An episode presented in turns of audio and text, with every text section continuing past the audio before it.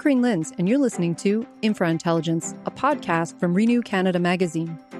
In today's episode, as Canada sets out on a transformative journey to achieve net zero greenhouse gas emissions by 2050, we're going to need a powerful boost from wind, solar, and other green energy technologies to meet this ambitious and necessary goal.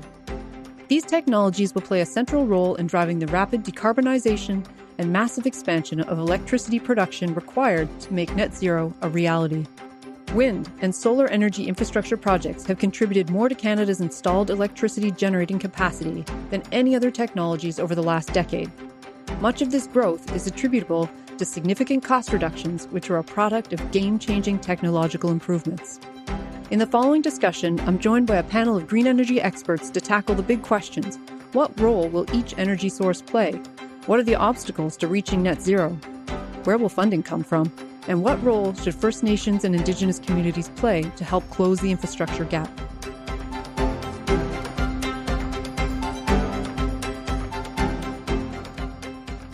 Good morning and welcome to Renew Canada's Infra Intelligence series. My name is Corinne Lynds and I'm the content director here at Actual Media. I'll be your moderator for today's discussion on harnessing green energy to achieve net zero. In January, we talked about disaster resilience. In March, we did a deep dive into public transit projects. In May, we discussed efforts to expand capacity at several of Canada's largest ports. And today, we're checking in with the experts on harnessing green energy. Don't worry, if you missed any of those, you can access recordings on Renew Canada's YouTube channel. We have an impressive lineup of speakers joining us today. All right, so let's meet our experts. I'll have each of them spend a couple minutes to introduce themselves and quickly tell us just a little bit about where they're from, what their role is, and what perspective they're bringing to today's discussion. First up, we have Andrew Moles from PCL. And then we're going to call Robert Hornung from Canadian Renewable Energy Association up next. Hello, Robert. Good morning. And then we have Chief Sharleen Gale from the First Nations Major Projects Coalition. Welcome, Chief Gale. There she is. Beautiful. And then we have Pranav Shah from the Canadian Infrastructure Bank. Good morning. Beautiful. Look at that. We all nice and smooth. All right.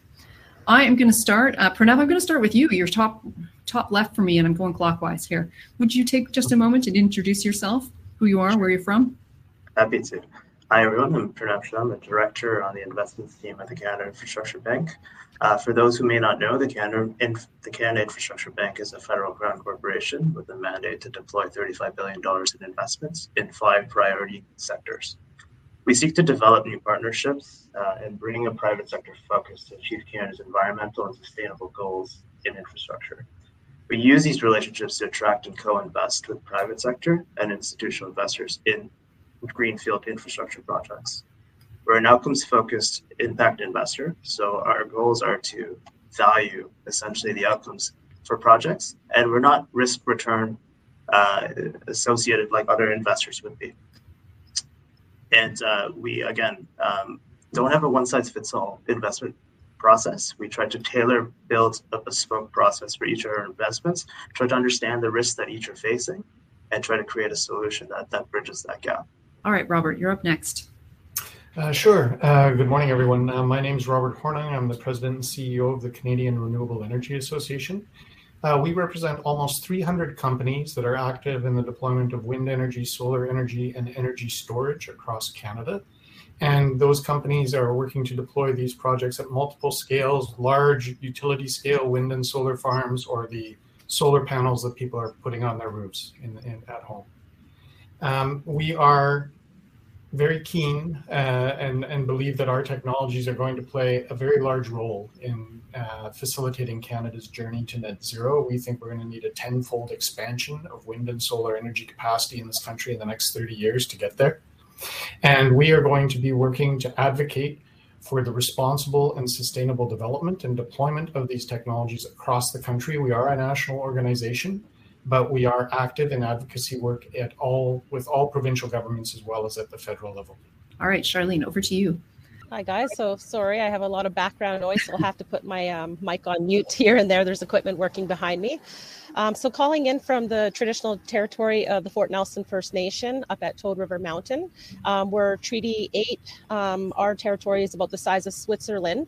Um, I'm also here representing the First Nation Major Projects Coalition as the chair. Um, if you aren't familiar with our organization, the First Nation Major Projects Coalition started with 11 nations, and we have over 90 nations in seven provinces and territories. And we're currently working on a project portfolio of capital of 17 billion billion um, spread over seven different projects where all of them involve equity positions for the First Nations partner. One of our main goals is to enhance the economic well-being of our members by supporting them to make informed business decisions in major resource and infrastructure projects. And I'm just really glad to be zooming in today to talk about some of these projects, including um, the geothermal Tu Deh-Kah project we're building in Fort Nelson First Nation. That's 100% owned by our people. So happy to be here. All right, Andrew, go ahead. Thank you. Uh, Andrew Moles, I'm with PCL Construction, uh, director of our solar business. Uh, so that spans all of US, all of Canada, and Australia, and anywhere else we may venture out to. Uh, we're a Canadian based construction company headquartered in Edmonton, uh, first established in Saskatchewan. I've been in renewable energy since 2009 uh, as one of the members of PCL who wrote a business plan based in Ontario to open a renewable energy division solely focused on the, that sector. Uh, we had a lot of success in solar, some success in battery storage, and we made the choice uh, for myself to take the helm and take it outside of Ontario, across Canada, US, and Australia. Uh, about seven years into our venture, uh, and to focus solely on solar and BESS with my group. Uh, I do have a counterpart who's focused on wind who sits in our Edmonton office. Uh, I'm based out of Toronto, uh, as you can imagine. I'm on planes often and uh, and traveling a lot, and trying my best to offset my carbon footprint with making good things happen uh, in the solar business. I used to sit on CanSIA's board prior to the amalgamation to CanREA. I sat as vice chair of the utility scale solar division of SEIA, which is the U.S. organization, for a few years, and generally passionate about this industry, uh, clean energy, and moving ourselves forward from carbon producing energy sources. And extremely excited uh, and honored to be on a panel with such great people today. And, uh, and hope I can be of value from my perspective from the construction industry specifically. As we as a country set out on what is bound to be a transformative journey to reach net zero GHG emissions by 2050, it's clear we need a powerful boost from the wind energy, solar energy, energy storage, and others. These technologies, along with others, will play a central role in driving rapid decarbonization and massive expansion of electricity production required to make net zero reality. So, today, we're going to dive in and talk about how far we've come so far, what challenges remain, what solutions are needed, what investments required, and how we're partnering with our Indigenous communities. And of course, we'll talk about projects and successes um, that give us good reason to be very optimistic for the future. So let's begin in what I consider my favorite places, which is basically getting a lay of the land. The consensus is that it'll take a combination of green energy sources to get to net zero. What role will each source, such as solar, wind, geothermal, and energy storage, and others, play in our decarbonization journey? And I know that's a big question, um, but I'm kind of just opening the floor up here. So, Robert, perhaps we can get you to kick us off um, and then I'll get you know the rest of the panel to jump in. Sure, happy to try and, and kick it off. I think we're going to need a very diverse set of energy sources, non-emitting energy sources, to move us to net zero. And I think we have to start first, and priority number one has to be looking at energy efficiency. We have to be thinking about how we can use our existing energy as efficiently as possible and the new energy that we're going to need going forward. And we're going to need a lot of new energy. In particular, we're going to need a lot of electricity if you look at all of the studies that have examined pathways to net zero, they all conclude that Canada is going to essentially need to double its electricity production between now and 2050. That's a mammoth undertaking to double our electricity production in less than 30 years. Um, but we need to do that because we need that electricity to help decarbonize other sectors like transportation with the explosion we're seeing in electric vehicle growth and electric mobility, in buildings and heat pumps that we're going to see become a greater part of our, our sort of electricity infrastructure, and also in heavy industry going forward. So when we look at that sort of massive growth opportunity, where's that going to come from? Well, there's going to be a lot of contributors to it, but we're quite confident the wind and solar energy are going to be front and center in that. And why are they going to be front and center in that? It's because they're the lowest cost sources of non-emitting electricity available in Canada today. The cost of wind energy has declined more than 70% over the last decade. The cost of solar energy has declined more than 90%. And so when you look at that, we want to ensure that this transition, which is going to be moving at a pace and a scale that we've never seen before, is going to be affordable and we want to ensure that it's going to be reliable. And that means that these technologies are going to play a key role. The Canadian Climate Institute released a study just earlier this year that looked at studies that have been conducted in the last 18 months to, for pathways to net zero in Canada. And what those studies concluded was that we're going to have to move from about 6% of our electricity today coming from wind and solar to somewhere between 31% and 75% of our electricity coming from wind and solar by 2050 in an electricity system that's twice as big as it is today. So it's an enormous opportunity. There are real challenges, but there are also solutions. And we're keen, and I think we'll explore in this panel how we can take the steps necessary to enable us to deploy these technologies at the rate required to enable us to achieve our goals. Go for it, Andrew. Sure. Uh, I completely agree with Robert. Uh, there's no one solution to the electricity needs uh, of the future for Canada uh, to get to non emitting uh, renewable energy sources or, or energy sources, we need to use a, a, multitude of technology. Solar and wind are very, very economical now. Uh, they weren't when I started in 2009 in this. I mean, we were putting solar panels up that had 90 watts in them. Now they're 750 watts. Uh, we were using inverters that were 250 or 125 kilo, kilowatts. Uh, now we're seeing them at five megawatts. Uh, think technology has significantly improved and it's significantly reduced the cost of this electricity generation. And I think there's still a lot of rumors out there that you have to pay to be green uh, and you have to pay more for renewable energy, and it's just not true anymore. Uh, the uptake globally is economical and the right thing to do and sustainable. I think making some key changes, opening some markets up uh, for private and, and for um, government and investment uh, will pave the way to make this possible. Uh, and, and, I do think it's it's going to be a combination, of course. And, and we have such a diverse grid uh, as it is, uh, and there's a lot of sources right now that that are clean and, and should be relied upon for many years to come. Uh, but there's more generation required, and, and there's more facilities reaching end of life that frankly don't serve a purpose or likely won't serve a purpose in, in our future grid. Go ahead, Sharleen. Yeah, I um, you know, I I believe that um, you know, some people are in denial that we're actually going through an energy transition right now, but um, you know, as First Nations, we have big ambitions, and we think equity ownership is the key to creating a brighter future for our people in this transition to net zero. Um, across this country, First Nation people are the biggest owners of renewable projects other than governments and local municipalities. So that's something we have to keep in, in the forefront. Um, this definitely is going to be a bumpy ride, and none of us want this to happen to us. We want to lead it, and we also want to benefit from it. But to make that happen, we have to actually start thinking big and acting big and build back better. And that can't just be a slogan, it's actually a call to action. And I think as um, you start looking at this transition happening, you'll see Indigenous people are ready and they're stepping up um, to help position Canada better on this path. Um, when I look at all the projects that Indigenous people are doing across this country, whether it's our nation with the geothermal project, LNG, um, wind, biomass, battery storage, uh, I definitely see us being a big player in this transition.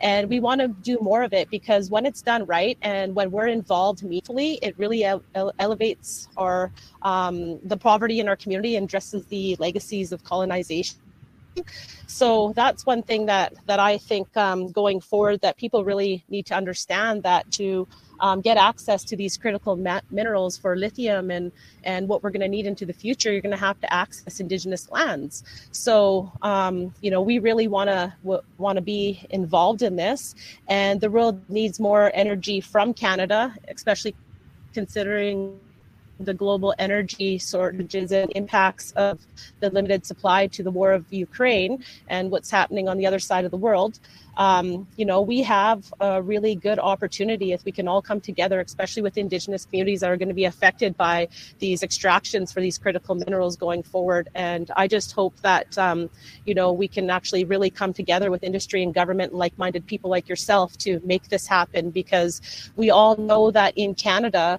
um, you know, we have the best environmental practices. And when you involve the First Nation partner, we're one of the best partners because we just don't focus on the prosperity.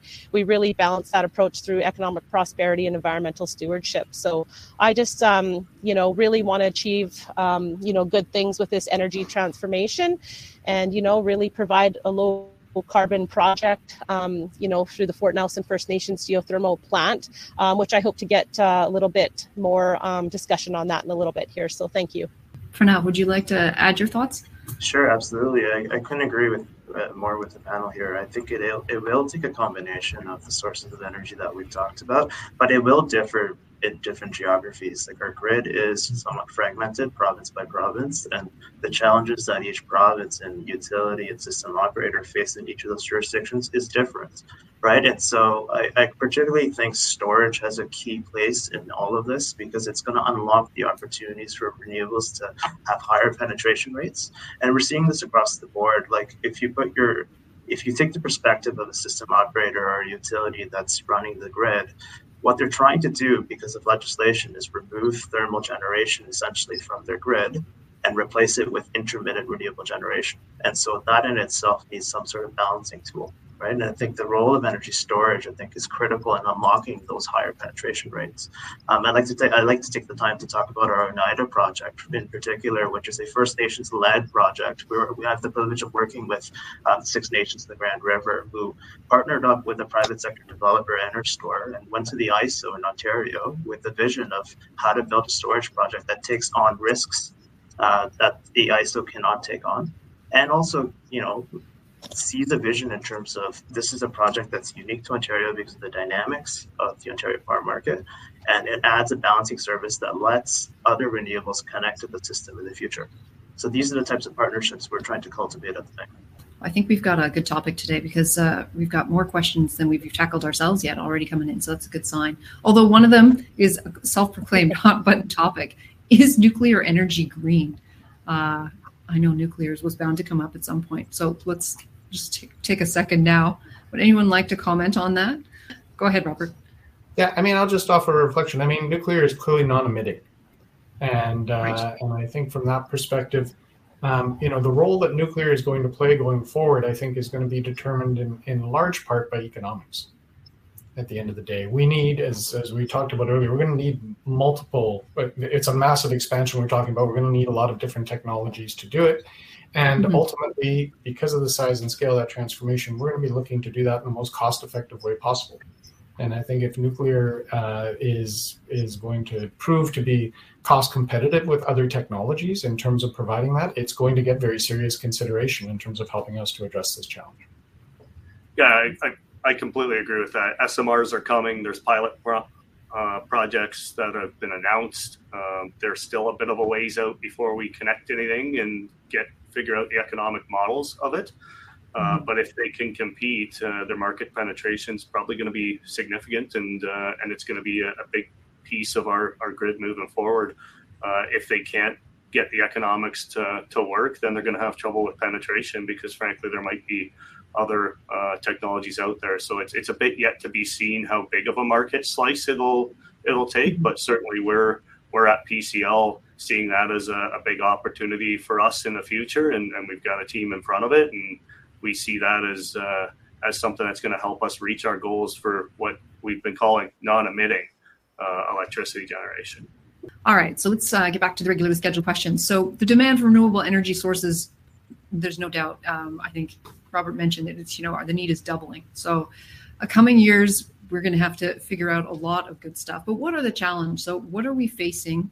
Uh, what are the challenges facing the governments and the private sector developers as we look to meet our emissions goals? And I've noticed that the other question we have here is actually um, talking about extreme weather events and you know the need to make the grid more resilient. I would see that as one of those challenges, I think, too. So that might just fit right nicely into with this question.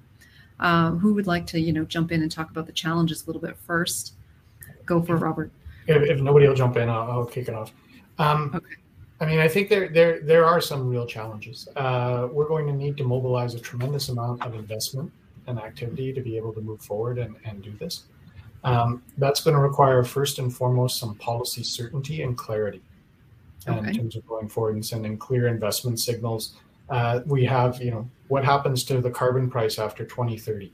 Uh, what does a clean electricity standard really look like? What does net zero by 2035 mean? These are real questions that we, we need clarity to work on and, and work through. Um, we also have to recognize that the electricity system in 2050 is going to look really different than the electricity system today. Um, it's going to be much more decentralized, much more diverse, uh, much more democratic in the sense that many, many more uh, individuals and companies are going to be producing power we don't have a regulatory and market framework that actually enables that. It's actually right now a barrier to that happening. So there are a lot of regulatory and market reforms that have to happen to enable us to capture the potential of a whole range of disruptive technologies that are out there that can bring us benefits right now going forward. Um, we are going to have to invest in new infrastructure that can be challenging in terms of going forward and, and making that happen. Um, we need to ensure that uh, that uh, that we're actually developing comprehensive strategies that support electrification in areas like transportation and in buildings and in industry, not just one-off measures, but really a comprehensive plan to get there. And we need to ensure that as we move forward through this transformation, that we take steps to ensure what people have described as a just transition, and in terms of ensuring that this does provide opportunities for disadvantaged communities and, and, and Chief Gale spoke very well about the opportunities that are present and, and that we need to capitalize on for Indigenous communities as well going forward. So it's it's I mean, we can list a whole bunch of challenges, but we have to recognize that for every one of those things we talk about, we flip it over and it's a tremendous opportunity. And that's what we need to focus on. I, I can jump in next. And there's plenty of challenges, as you, you touched on a bit, but province to province comes with its own challenges uh, with getting approvals uh, to start projects, connection approvals, uh, net metering opportunity.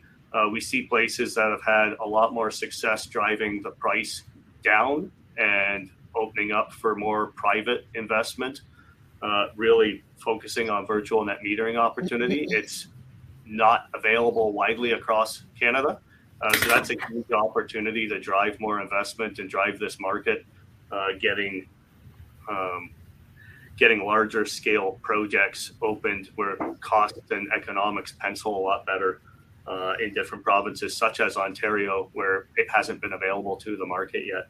Uh, labor is a huge potential issue. Um, this is a big, big energy transition. We are already tapped out in our country with respect to skilled trades and construction workers to build out the infrastructure plans that we have, not including the energy transition. So, figuring out how we're going to train people, attract, retain people, and frankly, get the quantity of people and equipment. And this impacts more than just the on site construction, but there's a whole support industry that goes with this in transportation and off site manufacturing and so on and so forth. This is a big wave that's coming that's going to require a lot of people uh, and going to employ a lot of people. Uh, but we need to make sure that we're preparing ourselves, and whether that means in increased focus on skilled trade immigration uh, or or other things. Um, we, we need to solve that problem as well, or we're going to have all these projects and no one to build them.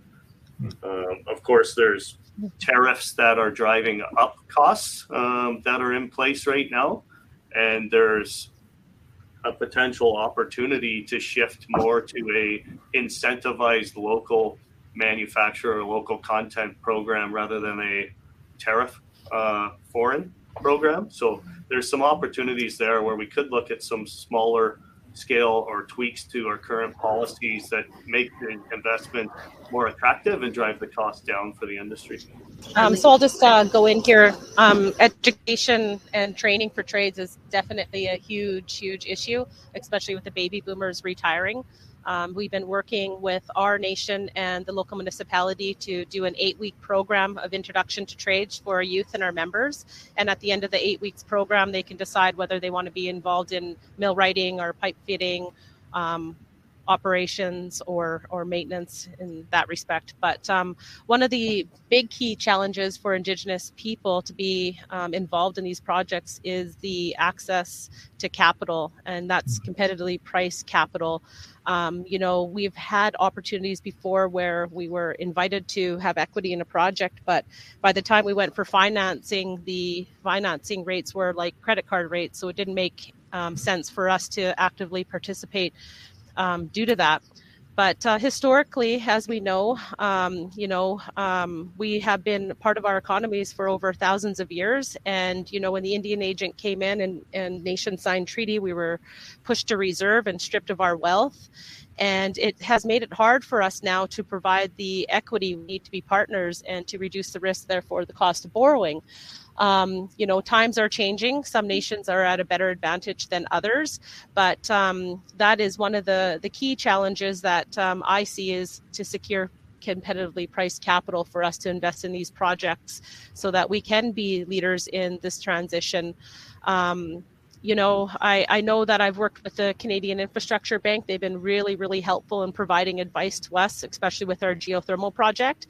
But we need other financing financial institutions to really look at this and come together because I think for us to be successful as a country and bringing everybody in in this transition together, we're going to need a new financing system in Canada. Um, and that's in order for First Nations people to be true partners with a shared vision for this low carbon future. Without us, I don't think that this transition is going to happen. We've seen what happened with oil and gas transition.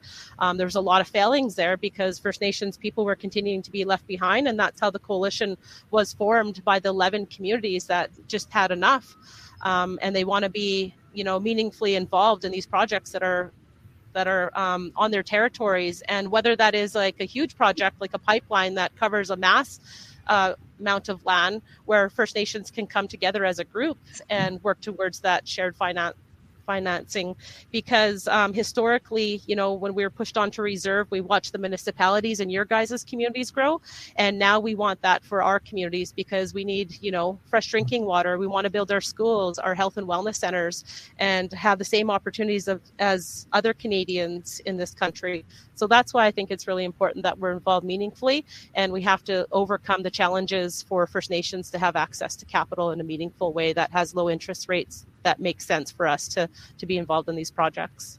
Pranav, would you like to jump in with your thoughts on the challenges? Yeah, just picking up on the last note there. So the, the CIB does have a targeted program for Indigenous communities where we've earmarked a billion dollars across our five priority sectors. So we're actively working with First Nations, Métis, and Inuit to explore opportunities with them and, and enhance projects that are in their communities and hopefully give them a meaningful ownership in them as well. Um, but back to the, the, the broader question around the challenges of of uh, you know increasing renewable energy. Like I think, as I mentioned in my last comments, energy is complicated because it's jurisdictional, right? It's it's you have to look at it province by province, and then you have to weave together this federal policy around emissions that kind of has to dovetail with each individual jurisdiction differently. And so each jurisdiction is faced with different challenges, right? Um, and so at a high level, if you put your shoes into the, against the system operator, to the utilities shoes, or into their perspective. Um, they have to rip out what they've already built, right? So there's a cost to that, and then they need to rebuild something that's cleaner, right? So appreciating that, I think, is the first challenge, right? And it's tailor making a solution um, that says that we acknowledge that there's tremendous cost there. There's also an opportunity to augment the grid and make it more resilient at the same time, right? But it all comes down to costs. And so I think that's where the bank in particular can be of, of assistance. We, you know, broadly speaking, across our five priority sectors, we seek to bridge two types of gaps essentially, or a combination. The gaps are economic and risks, right? And so as we're coming up with solutions, we're constantly asking ourselves, what kind of risk can we remove away from the ratepayer and share with the private sector, right? And things like volume risk, things like price risk, those are things that we can effectively help share and it's not always you don't always have the right jurisdiction where you can take that risk on perfectly but there are circumstances across this country where you can take that on and again i point to our Oneida project where we've we've helped the, the developers take that risk on, and it's it's led to a meaningful meaningful partnership between the ISO and those developers.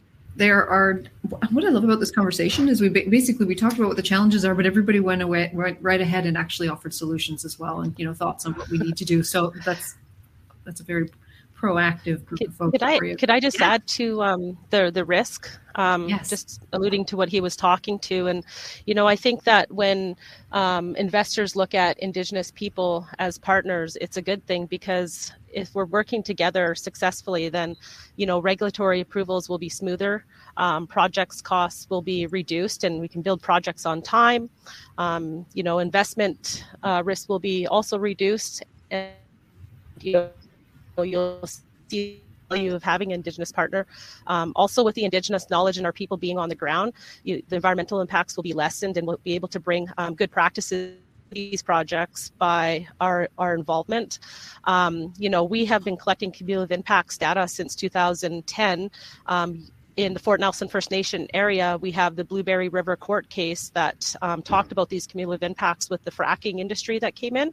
So um, when we look at when we look at that, I think that um, by having Indigenous knowledge involved, we can analyze what's going on the land because the animals moved in a certain way, the insects do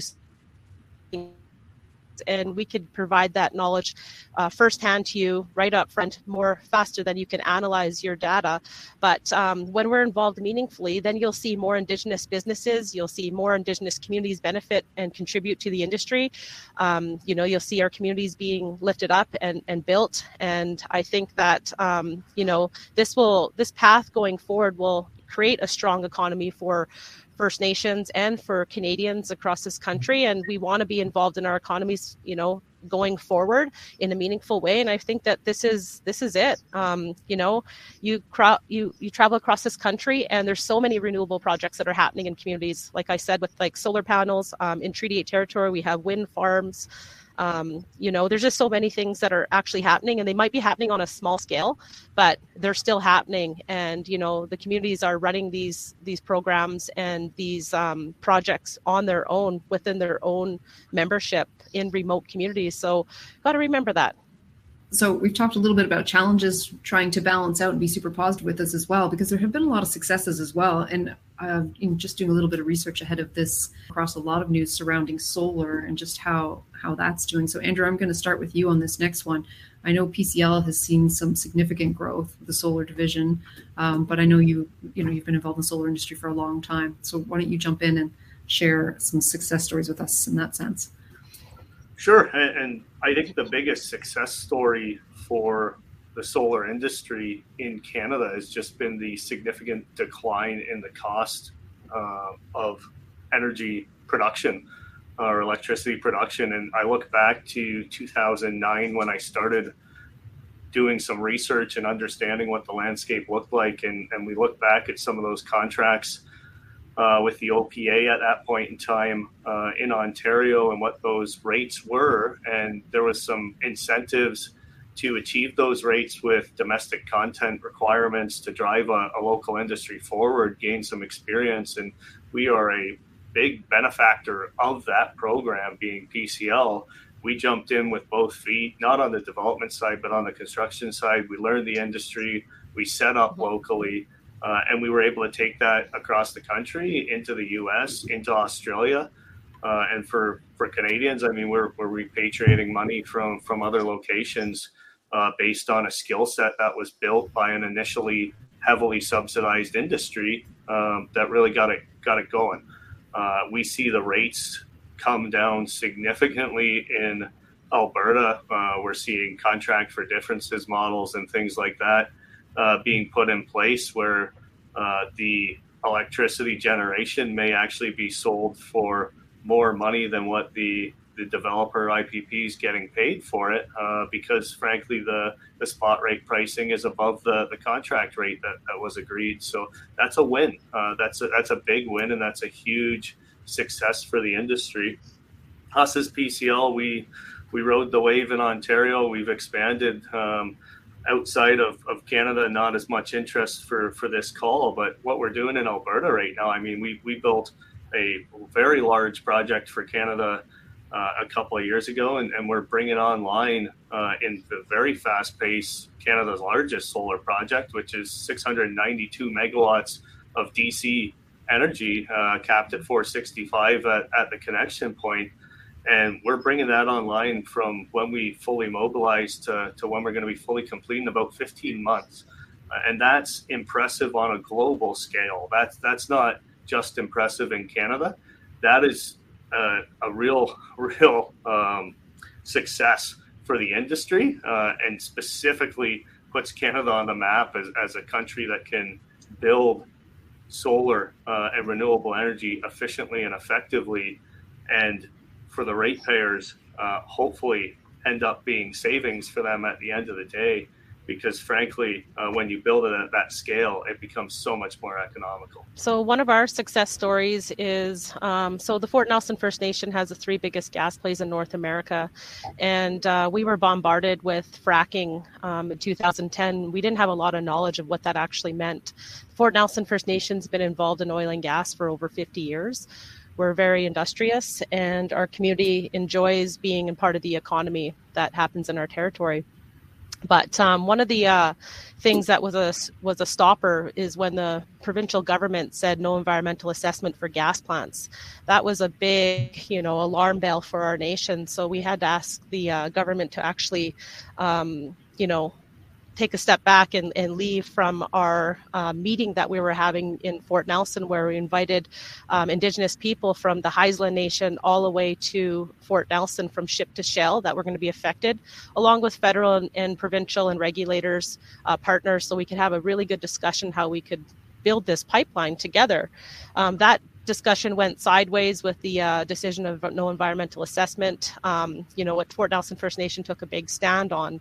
Um, with that, the gas prices definitely crashed, and we've seen um, a lot of oil and gas activity just leave our territory. So we were in a recession for it gave a lot of time for our members and our elders and our people really to come together to talk about what do we want to see moving forward for our economy and how are we going to be involved meaningfully.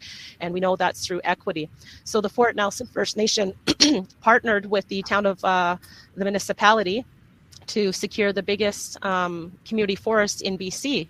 Since then, um, we have formed um, our own little partnership company, uh, have a really um, good board of directors, and we're looking at um, developing a pellet plant in Fort Nelson to start uh, reducing some of the emissions um, with the dirty fuel that people are, are burning in this country. And then what we're looking at is a bright green hydrogen facility where we're doing a study to see if we can use the waste materials from the pellets, the stumpage, and, and different uh, wood fiber out there to create bright green hydrogen. That is uh, under investigation, and we're just studying that. But um, the biggest um, success that I would like to share is that Fort Nelson First Nation had the Clarke Lake G- the Clarke Lake um, gas field, and it has now been depleted after 50 years. And it did provide a lot of own source revenue to our nation over time. And now that it has been depleted, we have repurposed that site for the geothermal site, which is supposed to produce 7 to 15 kilowatts of power, which um, would be able to power about 14,000 homes in Fort Nelson. And if you've ever been to Fort Nelson on the Alaska Highway Mile 300, you know that we don't have 14,000 homes, let alone 3,000 people when the economy's really low. But that but that's huge because this facility is going to be owned by our people 100%. We don't have a, another partner. Um, you know, we're working with like-minded people like the CIB, who's been very helpful with providing advice on how we can be successful. Um, we bring that to our memberships, and they make the decisions through Tu Deh-Kah. Um, corporation but really really excited about that project because up north here we run on diesel um, i'm sitting in our territory about two and a half hours from my from our reserve um, you know, and everyone's running on propane or diesel or some other, you know, fuel that we want to try to transition off of. Um, you know, and um, food security. Food security is another huge issue in, in the north. You know, as you travel up north in NWT, Yukon, and, and Alaska, the cost of food is rising. We already see that in our local cities and towns. Um, you know, it would blow your mind if you were at the market in NWT at, uh, you know, Fort Good Hope and you go to try to buy a steak, it could be up to 80 bucks to buy that steak where you go buy it in Vancouver for maybe $20, $15. So that just kind of puts things in perspective. It, it costs a lot to, to have food. So with the geothermal facility, if we can get 100 greenhouses going and provide fresh food affordable to our cousins up north, then that's something that we look forward to being able to do with the heat rights. And, um, you know, the, the drill site is actually on site right now, and um, we're looking at what the brine will bring. So maybe there's opportunity for lithium and other critical minerals that we're going to need for this transition. So um, we're learning and we're willing to to share our knowledge with the world as we move forward on this project because it's one of the first in in Canada. So if you're traveling through Fort Nelson, please reach out to the Fort Nelson First Nation, and we'd be glad to to host you in our community. Uh, Pranav, Robert, either of you would like to add on successes? I see. I think we're seeing a number of transactions across the country. Again, we have conversations going on with each of the utilities in all the provinces and, and territories.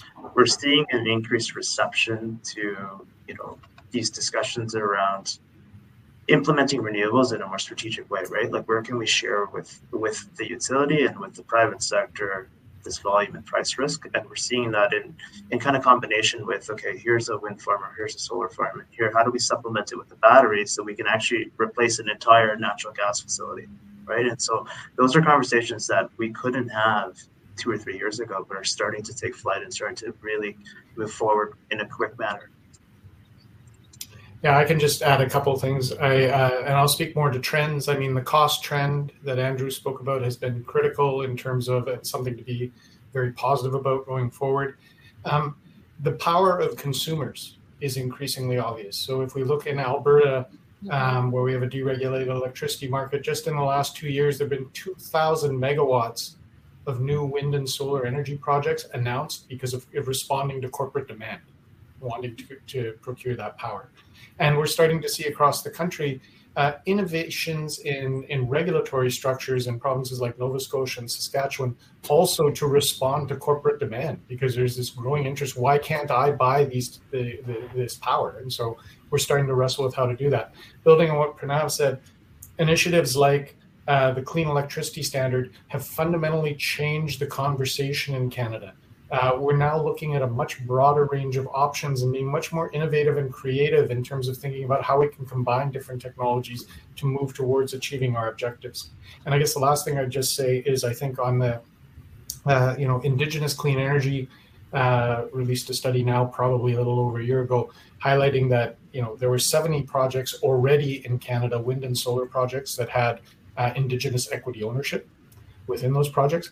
And that's really just the start of a wave that's coming. I think it is now standard procedure within these industries to ensure that you look for those opportunities to build those partnerships and relationships going forward. You see governments increasingly mandating that new development has to have those those components and that's all very positive because aside from just being the right thing to do it has a whole range of other benefits to support the transition as as chief gale was talking about earlier well we've heard the term investment coming up a fair bit in terms of the need for clean power investment, what are the opportunities for public funding, such as you know, the Canada Infrastructure Bank, Pranav, and private sources to play a role in getting green energy projects built? Um, Pranav, it feels like the right place for you to start on this one, so let you jump in happy to start there. Um, I'd like to take the time to maybe talk about our relationship with the province of Nova Scotia. Um, some of you, some of you may have seen uh, a, re- a, recent auction that they have held for renewables in that province, and it really highlights our relationship with them because we've been working with that province in particular for about two to three years now to help them on their mission of decarbonization. Right, so they're being proactive and saying, "Look, we've we've got an existing thermal footprint that's quite heavy, and we need to figure out how to get that offline as quickly as possible." And and use uh, the immense wind and solar resources that they have, more mostly wind in that province, to kind of help that transition along. And so what we designed with them is a royalty product that was made available to all bidders. Um, and what it essentially did is it helped lower the cost for all the bids on equal terms, but it also shared some of that end of life risk with the bank. Um, so traditionally that'd be held with just equity, but we were taking risk on what happens after that initial contract that's awarded ends. So uh, to the extent it doesn't materialize, we will then not take as much of a return, right? And so we, we thought that was an equitable way of sharing in that risk. And it really added um, an accretive financing package to a lot of communities in particular that wouldn't have access to capital otherwise. So we thought it was a kind of a, a great way of kind of doling out a lot of participation from the CIB in a way that closes or helps to close the economic gap when measured against other forms of generation and shares in a risk that traditionally equity would have to hold. Um, I just, I, I, still feel that there's an outdated view among some players in industry um, that Indigenous groups are more of a cost center to the project and that we're a risk to be mitigated through cash buyouts and other tactics. And sometimes I call this the bead and blanket approach. But I think there's also another number of people in corporate Canada that are waking up to what I've known all along that Indigenous people, you know, add value to partnerships. And by partnering with us, we can increase the long term profitability of a project. Um, we can raise the ESG ratings of that project and de risk investment from the unresolved Indigenous interests. Um, what I'd hate to see is this transaction, this transition happening with uh, so much conflict with the media. You know, they always draw to. Um, they, they always draw to the, the challenges of a, of a story, but they don't look at the successes. And I mm-hmm. know that some media outlets are really trying to change that and how they uh, report their stories and, and focus more on the positive side of that. But we we are aware that due to the lack of um, direct interaction between the financial sector and indigenous groups on an investment screen basis that media reports are often relied upon and influence decision making. So that's a problem that we're trying to solve through the First Nation Major Projects Coalition. We really want to see people that uh, people to see that there is value um, in in partnering with indigenous people. And you know last um, april we had a very successful conference where we brought in over 1300 people at the Westin Bayshore in, in vancouver. And there was a number of different industry types that were just blown away by the forward thinking of our membership and and you know the commercially focused agenda that we had um, you know, we look forward to being able to continue to have those discussions because I think it um, really reflects on, you know, how we can do this transition smartly um, that respects and includes community interests um, wholly.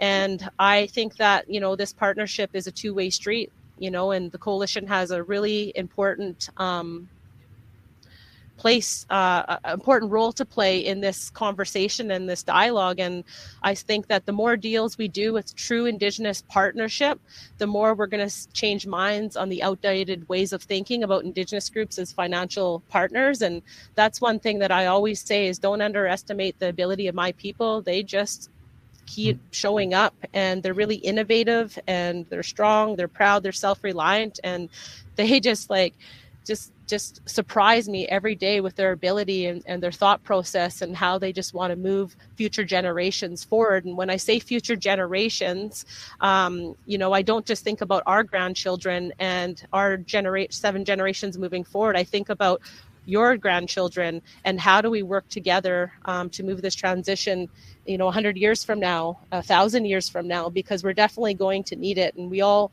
live on the same planet and we all want the same thing to be able to look after our families and to live in a really good environment. So I just uh, wanted to add that. Thank you. Thanks for for touching on that, and you were touching predominantly from the financial side. We have a lot of experience as a company working with Indigenous communities in all aspects of construction.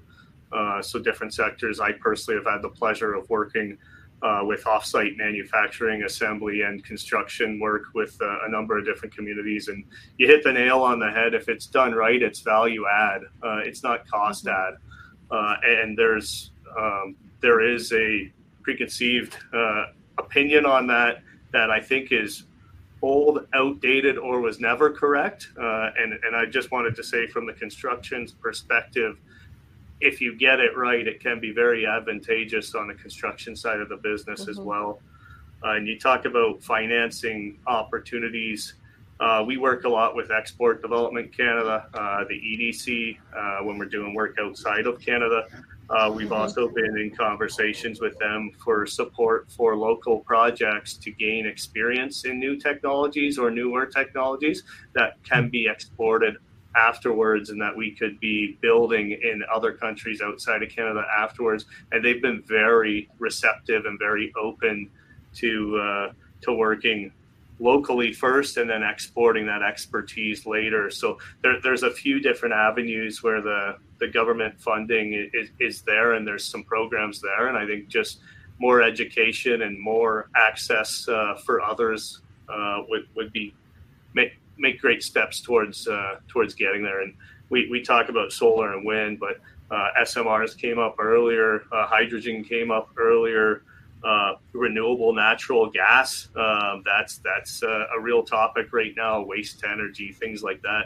Uh, these are the type of industries that haven't really kicked off too much globally and specifically in Canada, where those type of financing options are, are available as well. Yeah, and I just wanted to also say is that um, some companies are even going a step forward and they understand the situation that First Nation people are currently in. Um, so, what I've seen in my territory is developers and investors coming in and saying, "Look, we want to build this project, and you know, at any time that you don't feel comfortable or your people don't want to move forward, we're going to pull out and we're not going to build the project. However, if you want to be involved, we're going to give you equity, and we're going to give you 49% equity. Don't worry about the investment. Don't worry about the financing.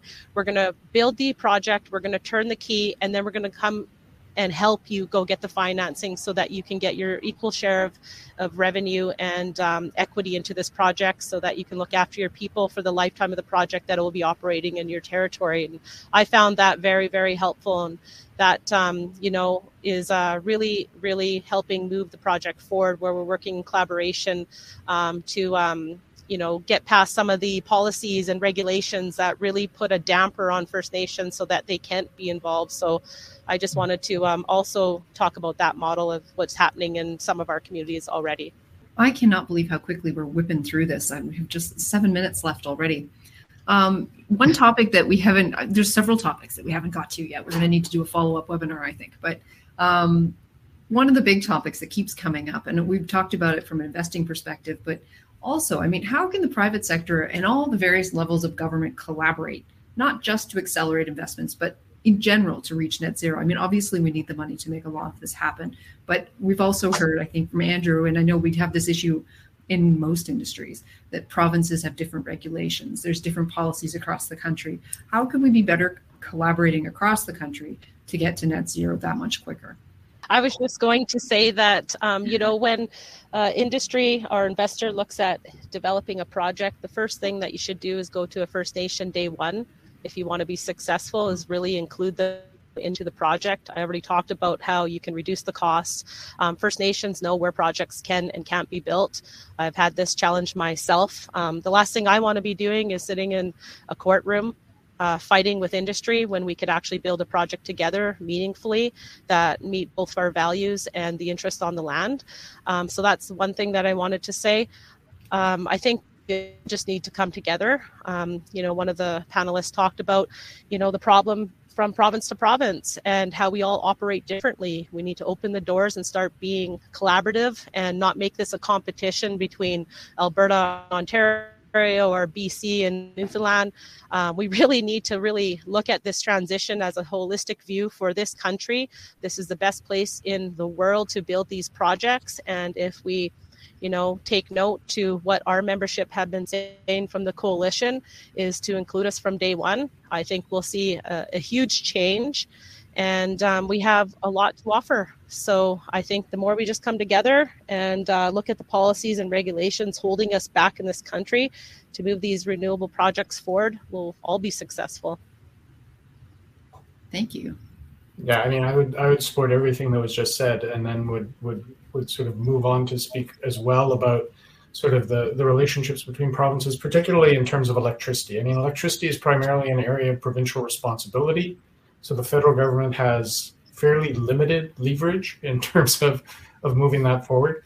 Um, but we have seen essentially historically, uh, you know, we really have amongst the provinces 10 unique different electricity systems that, uh, you know, the operators of those systems are working to optimize those systems, which is great. We want that. But what happens with the limited amount of cooperation occurs is that nationally we have a suboptimal system. And that that's quite common. And that shows up in terms of how we're interconnected. It's very challenging to increase interconnections between provinces.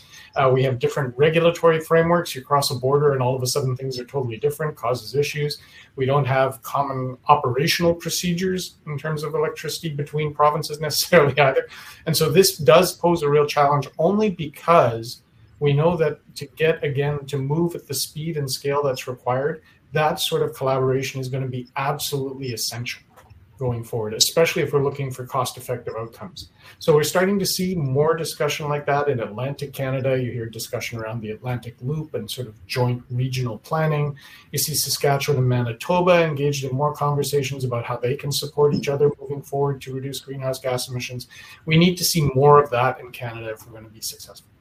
And I I can speak from construction and, and, and project side of things. Um, without driving up the cost with tariffs, find ways to incentivize and drive local manufacturing markets and to find ways to attract the labor, whether it be local with training um, or whether it be foreign, uh, to build these projects as economically as possible and remove as many gating items as you possibly can to the process uh, at the federal level to make these things more attractive for foreign investment and, and to hopefully drive risk out of the projects. If we can find a way to have our local manufacturers compete with foreign manufacturers to set up a big pipeline so investment can come and set up these plants that are going to be sustainable here uh, that will go a long way with de-risking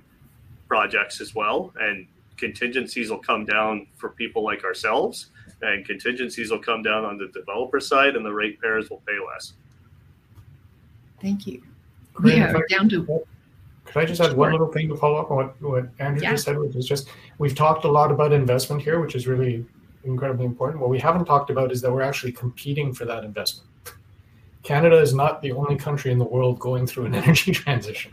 Um, it's happening all around the world. And investors are looking to make investments in the places that provide them with the highest, you know, uh, the least uncertainty and and and the, the, highest potential rate of return.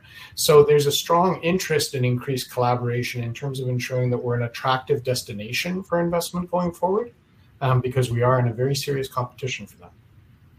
Thank you we are down to our last minute. Pranav, I'd love to give you the last minute to just uh, weigh in quickly before I wrap Robert up. actually stole my thunder there, and I, I was oh. going to say we operate in a global marketplace, and we have to understand both, both, and respect that you know there's other jurisdictions that are less fragmented and they have more clarity around their policy, right? And so, what would, what, why would investors take that risk here? This is a question we need to ask ourselves. At the same time, there's other markets globally that have advanced and solved some challenges that we're trying to we're trying to fix right now. So there's there's learnings we can take in from them as well to employ. And the last thing here that I'd like to touch on is building a set of common assumptions. I think is going to be key, right, between the private sector and how the public sector is is kind of envisioning its path to net zero. Right. So I'll, I'll leave off there. thank you. Um, that's all the time we have. So a big thank you to our panelists. So thank you again. Stay safe, and we'll see you next time. Infraintelligence podcasts are adapted from an ongoing webinar series hosted by Renew Canada magazine. You can find out more by following Renew Canada on Twitter and LinkedIn or by visiting renewcanada.net.